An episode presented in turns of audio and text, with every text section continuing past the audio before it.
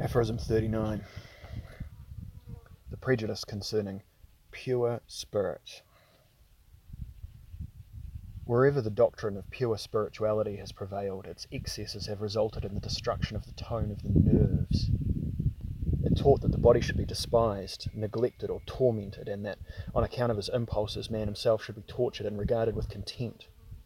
It gave rise to gloomy, strained, and downcast souls who, besides, thought they might who besides thought they knew the reason of their misery and how it might possibly be relieved. Oh, it must be in the body, for it still thrives too well. Uh, such was their conclusion, whilst the fact was that the body, through its agonies, protested time after time against this never ending mockery. Finally, a universal and chronic hyper-nervousness seized upon those virtuous representatives of the pure spirit.